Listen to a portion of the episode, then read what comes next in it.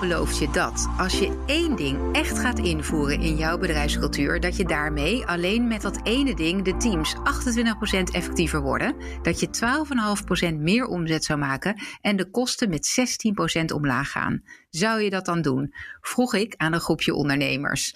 Nou, natuurlijk was iedereen daarover heel enthousiast, maar het voelt ook een beetje als een telcelreclame. Of dit is misschien een, uh, er zit een allertje onder het gras, of dan moet ik vast een hele dure consultant uh, inhuren. Of uh, is dit een beleggingsfonds met allemaal hoge rendementsdingen. Maar nee, het gaat over het boek Aanspreken van Kita Heins, onze gast vandaag bij de Werkprofessor. Welkom, Kita. Dank je. Dankjewel, Wendy. Ja. Uh, jij hebt een boek geschreven dat heet Aanspreken. Dus het gaat over feedback geven aan elkaar. Gewoon doen. Vergeet de feedbackregels en hoe je echt een aanspreekcultuur creëert. Waar we dan al die benefits van zouden kunnen halen. Um, Heel leuk om jou erover te spreken. Die benefits die klinken me wel een beetje rooskleurig in de oren. Ja, dat is ook zo. Ik heb in mijn onderzoek 500 leidinggevenden in Nederland gevraagd: stel, hè, stel dat jij de utopische situatie kunt creëren dat iedereen elkaar aanspreekt op ongewenst of niet effectief gedrag. Hè, gewoon de hele dag door. Wat zou dat jou opleveren? En dan zeggen zij gemiddeld samen nou, 28% productiviteitsverbetering, 16% meer omzet, hè, de getallen die jij net noemde. Ja. En dat is natuurlijk een schattingsgetal. Ik heb die 500 mensen gevraagd dat in te schatten. Het is geen hogere wiskunde, maar stel dat de helft maar waar is, dan nog levert aanspreken en dat goed doen in jouw organisatie gewoon heel veel geld op. Ja, nou is het wel grappig, en wat we hebben wel eerder ook met de werkprocessor uh, een uh, podcast opgenomen over feedback. Um, ik merk het ook in mijn eigen bedrijf. Doen we er heel veel mee. We hebben zelfs een kernwaarde die heet oprecht direct. Um, ik denk dat echt geen één ondernemer zal ontkennen dat dit belangrijk is. En toch doen we het maar niet. Absoluut. En ik vind het heel leuk om jou uit te nodigen ook, want daarvoor maken we de werkprofessor ook. Van wat maakt het nou zo moeilijk om het te doen? En we ja. hebben al zoveel onderzoek. Nou, jij hebt heel veel onderzoek hiernaar gedaan. Um, en uh, het boek voor ons geschreven om dat allemaal samen te vatten. Ik kwam ook andere wetenschappelijke onderzoeken tegen van de Harvard uh, uh, ja. Business School, ook waar ook een Nederlandse uitgave van is. Over de Culture Code, die ik, waar ik zelf nog een voorwoord in het Nederlands heb geschreven. Ja. Um, dus het lijkt me leuk om daar echt even in te duiken en te zeggen: laten we beginnen met waarom spreken we elkaar niet gewoon aan? Want ja. we weten het allemaal, hè? Ja. Nou, je zei het al. Mijn boek heet Aanspreken, vraagteken, gewoon doen, uitroepteken. En dat gewoon doen is natuurlijk heel dubbel. Want uit mijn onderzoek blijkt, het is niet zo gewoon. Maar je kunt er eindeloos even over blijven praten. Dat heeft geen enkele zin. Het enige wat zin heeft, is het doen. En dus vandaar het gewoon doen. Ja. Alleen, het is veel lastiger dan we altijd gedacht hebben. Uh, uit mijn onderzoek blijkt dat 92% van ons de feedbackregels zo kan optreunen. Maar ja. als je dan dan, en dan bedoel je met feedbackregels uh, dat we het niet in een sandwich moeten pakken van eerst iets vriendelijks zeggen en dan de echte boodschap en dan afsluiten. Ja, nee, maar gewoon ben... meteen moeten zeggen. Ja. Nou, vul jij het maar in, sorry. Ja, precies. Nou, weet je, iedereen kent ze wel. Hè? Met de feedbackregels bedoel ik, ik zie en ik hoor. Dat doet met mij puntje, puntje. Als je nou zus of zo, dan krijg je bladibla. He, die ja. vier, die, nou, ja. dat, stappen, dat stappenplannetje zit wel echt in onze hersenpannen. Die hebben we al in alle trainingen geleerd. Dus we weten donders goed hoe het moet. En je zei net ook al, we vinden het ook allemaal belangrijk. Dat blijkt ook uit mijn onderzoek. Want we realiseren ons allemaal dat de sfeer verbetert. Nou, dat we veel geld kunnen verdienen. Maar we snappen niet waarom het dan toch niet gebeurt. En dan sturen we medewerkers weer naar de zoveelste feedbackworkshop. Maar wat er aan de hand is, is dat we onderschatten hoe onze primaire dat aanspreken in de weg zitten. Ik ben diep in de biologie gedoken en in de psychologie. En in mijn boek beschrijf ik zes verklaringen die het zo lastig maken om elkaar aan te spreken. En misschien moet ik even de vier, hè, om alle zes wordt wat saai, maar ja. om je even een voorbeeld te geven. We willen empathisch overkomen. Dat is een hele belangrijke. Dat zit diep in onze menselijke aard. En heel veel onderzoeken door psychologen gedaan laten ook zien dat we eigenlijk altijd het meest venijnige stukje achterwege laten. Er zijn bijvoorbeeld uh, onderzoeken gedaan waarin ze mensen vragen: bel naar het huisadres van iemand en zeg je kind ligt in het ziekenhuis en ze ligt in coma. Dan gaan we allemaal bellen en dan zeggen we ook allemaal: je kind ligt in het ziekenhuis. Maar dat ze in coma ligt, dat laten we weg. En dat zie je in de praktijk ook terug. Hè? Als situaties lastig of ingewikkeld of moeilijk zijn, dan proberen we dat wel te benoemen. Maar het stukje waar het echt over gaat, waar echt de pijn zit, die vergeten we vaak. En dat is onbewust. Ik vind het wel grappig, uh, Kita, want ik heb zelfs het idee dat we dan zelf wel denken dat we die boodschap hebben overgebracht. Dus als ik met leidinggevenden zit die ja. uh, klagen over medewerkers die iets niet goed doen, ja. dan vraag ik: heb je diegene daarop aangesproken of heb je gezegd wat je verwacht? Het is dus super duidelijk geweest. Ik heb het echt zo vaak al gezegd. Ja. En dan vraag je aan die mensen: wat voor feedback heb je gekregen? Wat denk jij dat jouw baas, je collega, whatever van je verwacht? Ja. En dan hebben ze dat echt niet gehoord. Nou, en dan zijn er misschien uh, eh, 10% van de mensen die, die zijn gewoon Oost-Indisch doof. Maar heel vaak blijkt dat het ook echt niet gezegd is, maar wij zelf wel het idee hebben dat we het overgebracht nou, hebben. Ja, precies. En daar benoem je precies, Wendy, de angel. Ik ben nu, nou, sinds het boek uit is, al zo'n 2,5 jaar echt intensief bezig met aanspreken. En de angel zit erin dat we allemaal naar elkaar wijzen als het om dat verbeteren van het aanspreekgedrag gaat. He, dus de directie wijst naar de medewerkers van, Okita, help me alsjeblieft om te zorgen dat zij elkaar vaker gaan aanspreken. En dan kom ik bij de managers of die medewerkers en die zeggen, joh, uh, laat eerst de directie of het managementteam maar eens hand in eigen boezem steken. Hè? Want zolang er nog een directeur is die overduidelijk het beleid niet uitvoert, en alle medewerkers zien dat, en hij wordt er niet op gecorrigeerd. Dus wij, wij hebben, hè, de, de, dat, is, dat is voor mij, daar zit echt het venijn. Dat we allemaal denken dat wij het zelf wel goed doen, maar dat vooral al die anderen hun aanspreken moeten verbeteren. Nee. nee, en dat komt, hè, dat komt omdat wij niet in de gaten hebben hè, even terug naar die instincten, dat die ons zo leiden. Dat gaat heel onbewust. Ja. Hè, en andere die ik heel veel zie in de praktijk, is dat we gezichtsverlies willen voorkomen. Dat zit heel diep verankerd in ons menselijk zijn. En niet alleen ons eigen gezicht, maar ook dat van die ander. En dus stel, je zit in een overleg en een collega is al twintig minuten aan het woord. En uh, nou bijvoorbeeld via Zoom of Teams. En je ziet aan de andere video's dat iemand even zijn mobiel pakt en een ander die zit naar buiten te kijken. En je vraagt je af, zal ik nou ingrijpen of niet? Nou, als je dat dan doet, dan loop je eigenlijk twee risico's. want stel dat je ingrijpt en je zegt, joh collega X, je bent al twintig minuten bezig, we hebben nog acht agendapunten te gaan. Ja. Stel dat die andere collega's zeggen, joh, stel je niet zo aan, dit is een hartstikke belangrijk onderwerp. Nou, dan gaat jouw gezicht. Of stel dat die collega's jou heel fanatiek steunen en zeggen, ja, ik zit ook al een kwartier op mijn stoel te draaien dan gaat zijn gezicht hè, van die spreker. Ja, Dus het is altijd, en we hebben, dat hebben we niet in de gaten, maar dat speelt absoluut mee onbewust in je afweging om het wel of dus meestal niet te doen. Niet te doen, ja. Nee, en weet je, en een andere factor is nog, uh, waarom zou je risico nemen? Wij zijn als mensen heel risicomijdend in essentie en pijnmijdend. En als jij ingrijpt hè, op zo'n moment of op een ander moment, dan loop je het risico dat je de sfeer verziekt. Of dat de vergadering ineens een stuk minder gezellig is. Ja. En daar komt ook nog bij dat we op korte termijn gefocust zijn als mensen. Zo zit ons brein nou eenmaal in elkaar. We kunnen gewoon beter inschatten wat het, eh, de impact is van wat we doen vandaag of morgen dan over een half jaar. Dus dan kies je er onbewust toch voor om het nu maar gezellig te houden. Maar we vergeten dat onder de oppervlakte dat, dat gebeuren wat irriteert door blijft etteren. Ja. En dat je een soort opgeblazen bommetje wordt. Ja, en op enig moment ontploft het soms dan wel. En dan is het totaal out of control. En dan is de relatie soms voorgoed beschadigd. Ja, ja, precies. Dus er zijn heel veel redenen. Je hebt er nu drie genoemd. Hè. Is, was er nog een vierde die ook? Want we hebben het gehad over dat we willen empathisch overkomen. We willen gezichtsverlies voorkomen. En we willen ook het risico eigenlijk niet nemen. Ja, en korte termijn. Hè? Dat was een korte termijn. Oh, ja. En dat een andere die ik nog kan noemen is dat we onszelf overschatten. En daar raakt je ook al een beetje aan in jouw voorbeeld. Wij denken allemaal, ja, maar ik zeg het wel. Ja. Ik, en ik weet niet of je het leuk vindt, maar ik kan ook wel een privé voorbeeld geven uit een sportvereniging waar ik lid van ben. Graag, graag. Nou, weet je, als, als iemand zou moeten aanspreken, ben ik het wel. Hè? En ik doe de hele dag door heel consequent mijn best om zowel complimenten te geven als aan te spreken. Ja. Maar ik ben dus lid van een celvereniging en daar kwam op een gegeven moment werd iemand lid.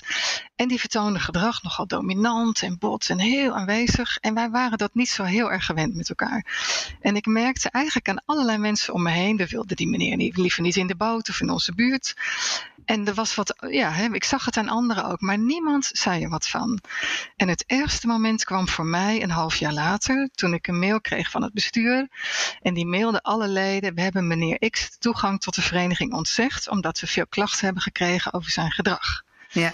En toen dacht ik, shit, ja, sorry voor het woord, maar ik dacht, ik ben toch door de wol geverfd in gedrag, in communicatie, in aanspreken.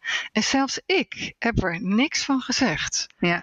En toen praat ik dat voor mezelf een beetje goed door tegen mezelf te zeggen: Nou ja, Makita, je bent ook niet achter zijn rug om naar het bestuur te gegaan. dat heb je in ieder geval ook niet gedaan.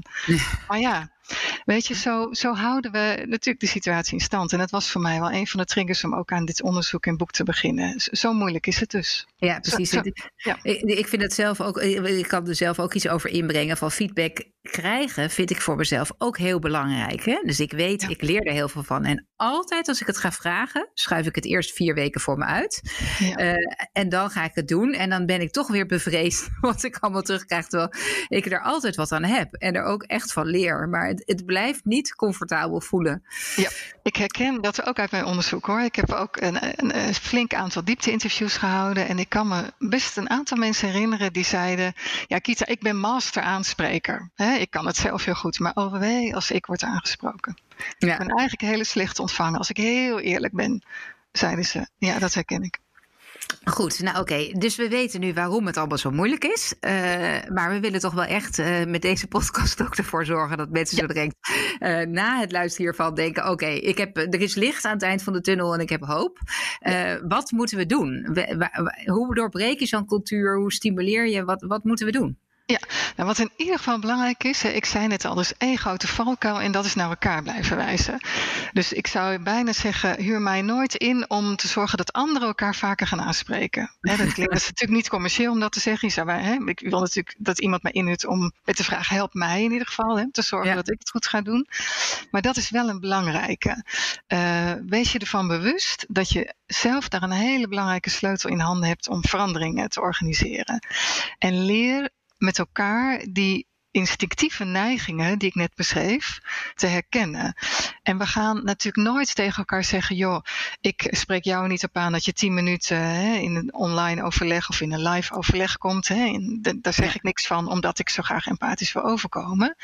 Maar wat we wel tegen elkaar zeggen achteraf: ja, weet je, zijn vrouw is ook al ziek, hè, laten we hem niet al te hard aanpakken. Of uh, haar contract loopt toch bijna af. Of ik heb er geen tijd voor. Of wat ik ook heel veel hoor: het is hier niet veilig genoeg nou ja, zo, ik heb een, in mijn boek staat, uh, staan er wel nou twintig excuses die, uh, heel, die heel reëel klinken, die je goed met elkaar kunt uitspreken, zodat je het niet hoeft te doen. Nou, als je dat al leert herkennen, die onbewuste neiging om het toch wat af te zwakken of het niet te doen, dan ben je echt al tien stappen verder. Ja. En als je dan. en daar misschien ook wel een beetje milder door zijn, hè? dat we gewoon weten van uh, ja, het is dus moeilijk voor ons. Dus het is ook niet zo erg om het moeilijk te vinden. Nou, precies. En wat jij jij net deed, is natuurlijk fantastisch. Dat je ook als leidinggevende aangeeft, joh, ik loop er ook wel eens mee te worstelen. Hoe fijn is dat? Ja. Ik kreeg op een gegeven moment een mail van een manager en die schreef mij, oh Kita, ik ben zo blij dat je dit beschreven hebt. Want ze zei, ik schaamde me er heel lang voor. Ik dacht, ja, maar aanspreken, dat is toch onderdeel van leidinggeven. En als ik toegeef dat ik dat spannend of lastig vind, wat ben ik dan voor manager? Ja. En dat is natuurlijk wat bij heel veel leidinggevenden speelt. Dus dat is, dat is fantastisch om te doen. Hè? Dat als je ja, sturing geeft aan een traject om aanspreken toch aan te moedigen, deel in ieder geval ook je eigen flops en flaters. Ja, dat, is, dat staat ook in het boek waar jij ook naar verwijst over die cultuurcode van dat kwetsbaarheid. Hè? Dus ja. uh, dit is natuurlijk een, een, manier, daar hebben we het vaker over van ja, leidinggevende moet ook kwetsbaar zijn. En dan denken mensen, ik hoef toch niet te gaan zitten huilen voor mijn team.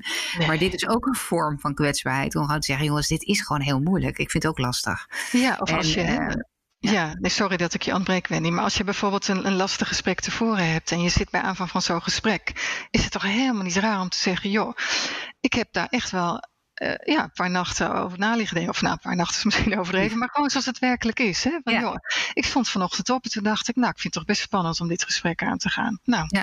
is helemaal niet erg. Ja, en nog eentje wat, wat ook bij mij te binnen schiet. Uh, want jij zegt eigenlijk, oké, we hebben de neiging om naar elkaar te wijzen. Van jij moet maar aanspreken.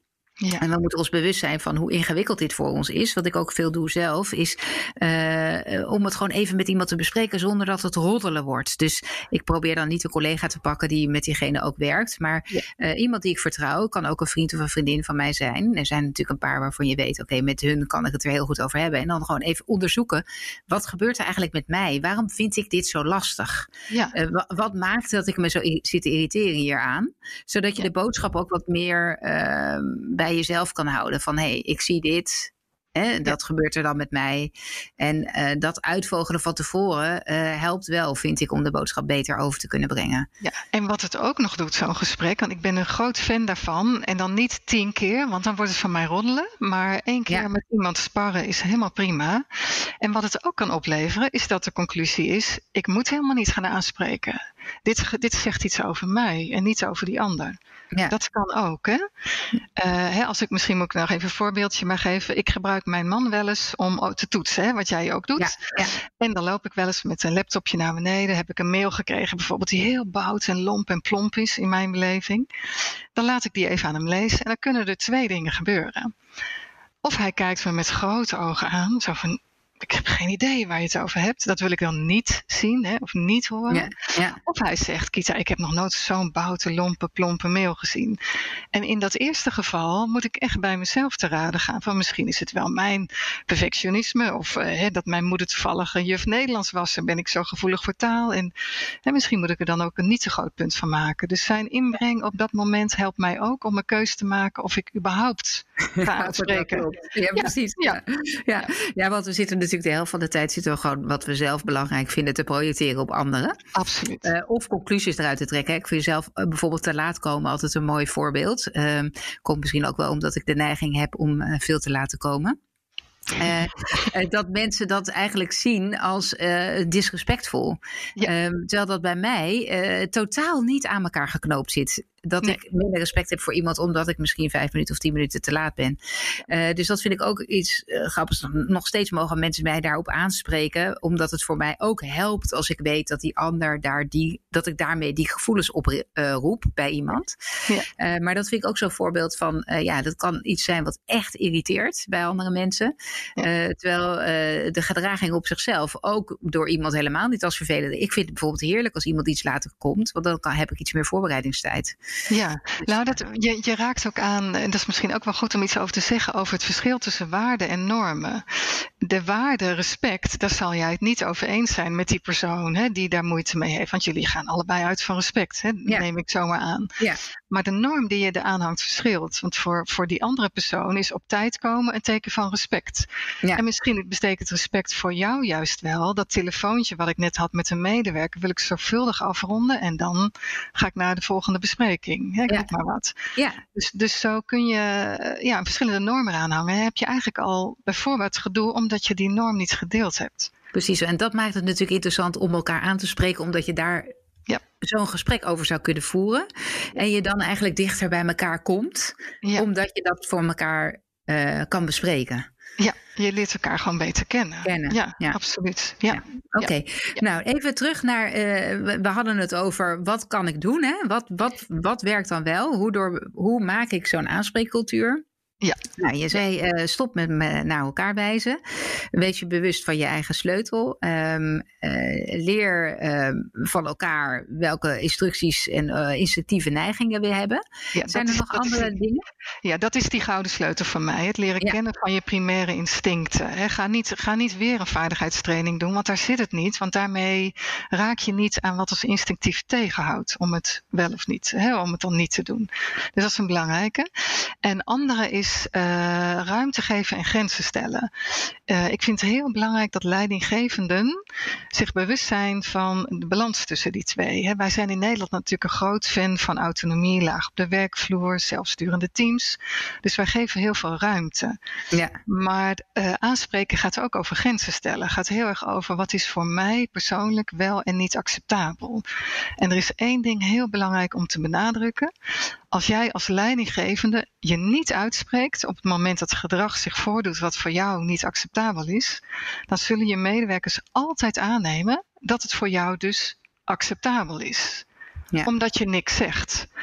Dus dat, dat is heel belangrijk. Dus uh, hè, als er, nou, ik weet niet, hè, het kan zijn te laat komen, het kan zijn na vijf uur niet meer bereikbaar zijn, hè, wat het ook is. Maar als jij denkt, het is voor mij als leidinggevende belangrijk, spreek je uit. En je geeft daarmee meteen eigenlijk ook de soort ruimte aan je medewerkers en collega's om hetzelfde te doen. Dus het gaat ook heel erg over wees het voorbeeld. Grijp wel in. Laat het niet lopen. Ja. Ja, en, en hoe zouden we de leidinggevende daarbij nog kunnen stimuleren om dat te doen? Want soms denk je ook wel van ja, moet ik nou op iedere slag zout leggen? En, eh, en je bent, eh, veel leidinggevenden zijn ook vrij doelgericht. Dus die denken ik ga gewoon op mijn doel af. En ja, ja die grapjes die misschien niet zo leuk zijn voor die ander, nou laat ze maar. Ja. want uiteindelijk heb ik wel mijn doel bereikt. Wat, wat... Ja, ja. Dat, is, dat is een mooie vraag. Hoor. Want ik kan me voorstellen, als je de hele dag door aanspreekt, word je ook geen leukere leidinggevende van. Dus ik, ik kan me heel goed voorstellen dat je keuzes maakt. Maar weeg dan af, hoe cruciaal is dit gedrag? Als het uh, het realiseren van je businessdoelen raakt, hè, is dat een tik in de box? Ja, wel doen. Ja. En als het uh, de rest van het team beïnvloedt, hè, omdat zij bijvoorbeeld de lat ook wat lager gaat leggen, is het nog een extra reden om het wel te doen. Ja. Dus ik zou hè, zelf, als ik heb ook leiding gegeven, ik maakte altijd wel een afweging. Heeft de rest van het team er last van? En heeft de realisatie van mijn businessdoelen? Dat waren eigenlijk wel de twee checks die ik altijd even deed. En als er beide ja was, nou, dan kun je nog een keer checken met iemand anders. Ligt het aan mij of hè, is het toch legitiem om me uit te spreken?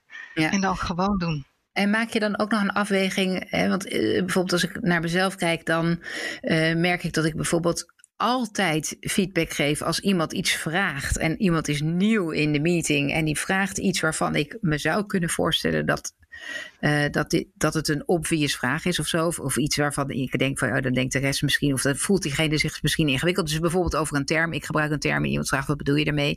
Dan bedank ik diegene altijd uitgebreid. Dan denk ik, wat goed dat je dat vraagt. Want als jij het vraagt, dan weet ik zeker dat er anderen ook zijn die dat eigenlijk nog willen weten.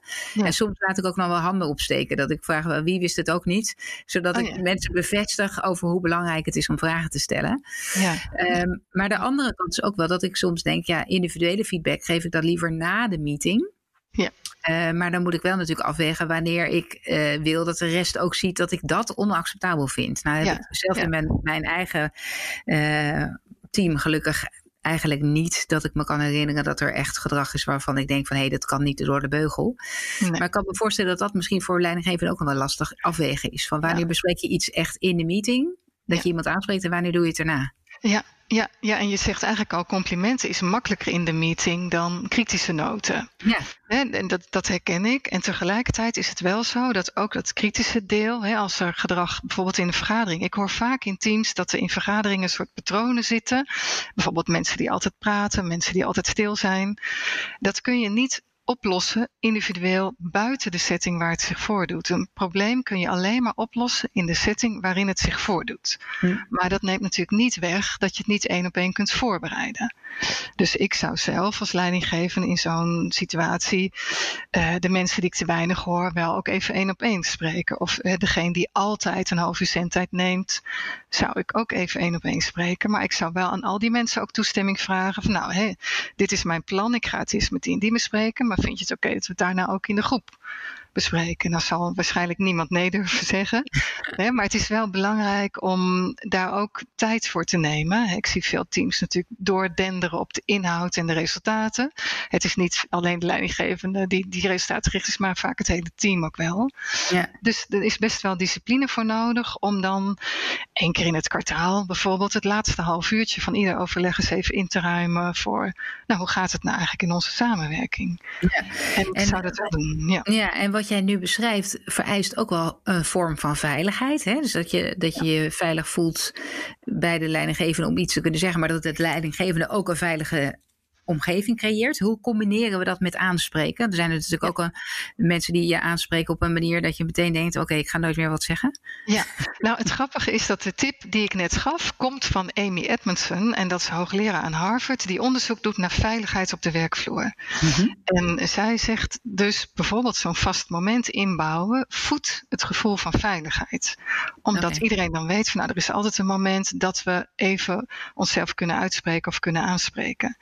En ook dat hè, ruimte geven en grenzen stellen. Als jij voor jou, voor jezelf als leidinggevende heel helder bent over dit gedrag is voor mij niet acceptabel vergroot dat de veiligheid, gek genoeg. Wij denken vaak, oh, dan wordt het juist spannender en vervelender.